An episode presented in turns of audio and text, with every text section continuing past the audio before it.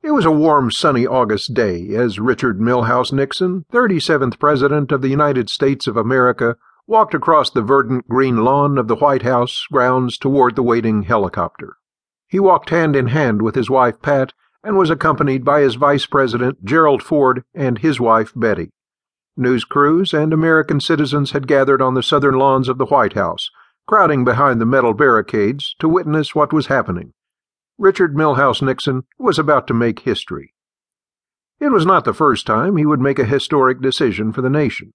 As the United States plowed its way through the depths of the Cold War, many of the decisions he had made had been momentous. He had navigated the United States through the end of its longest conflict, the Vietnam War, promising Americans that there would be peace with honor. He had traveled to China and met with the communist leader of that nation, re-establishing the diplomatic ties that had been severed when that country succumbed to its communist revolution. Domestically, there had been countless programs and initiatives developed by Richard Nixon. Despite his numerous contributions as president, however, none would be as earth-shaking as this walk across the southern lawn of the White House.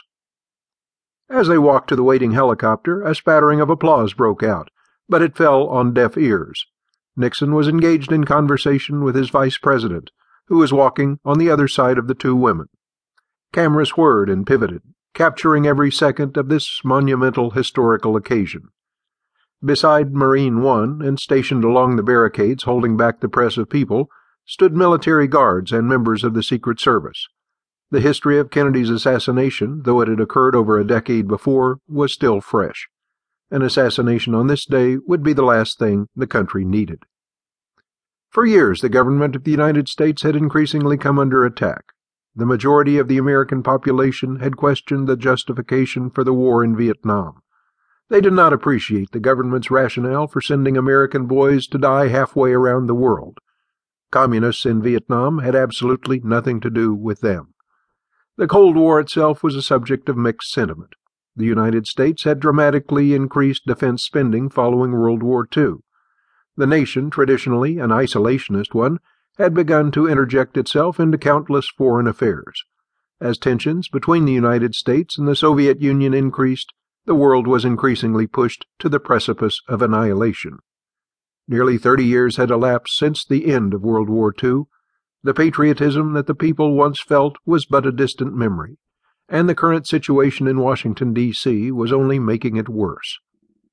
Richard Milhous Nixon, the 37th President of the United States, was walking across the lawn of the White House for the last time as President. For him and for the nation, the past couple of months had been filled with scandalous allegations. Unfortunately, most of them had been based on fact.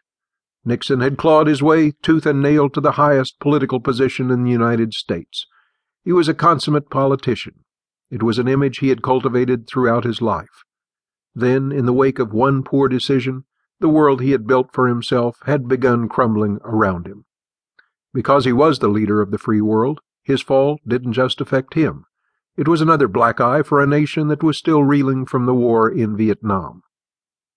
As he arrived at the helicopter, he allowed Pat to climb in while he paused. He reached over and shook Gerald Ford's hand in a symbolic passing of the torch of presidential authority.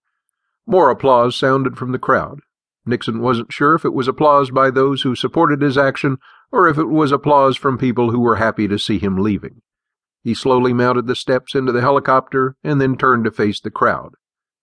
In one of America's most iconic moments, Nixon raised his hand above his head in a large gesture of farewell. It was a broad, sweeping wave which caused the crowd to erupt into thunderous applause. He continued waving, but his wave turned into his characteristic peace signs. They had become his motto during his presidential campaign, and they had become his signature at official events. Now they would forever be etched in the mind of the American people as the image was caught on tape.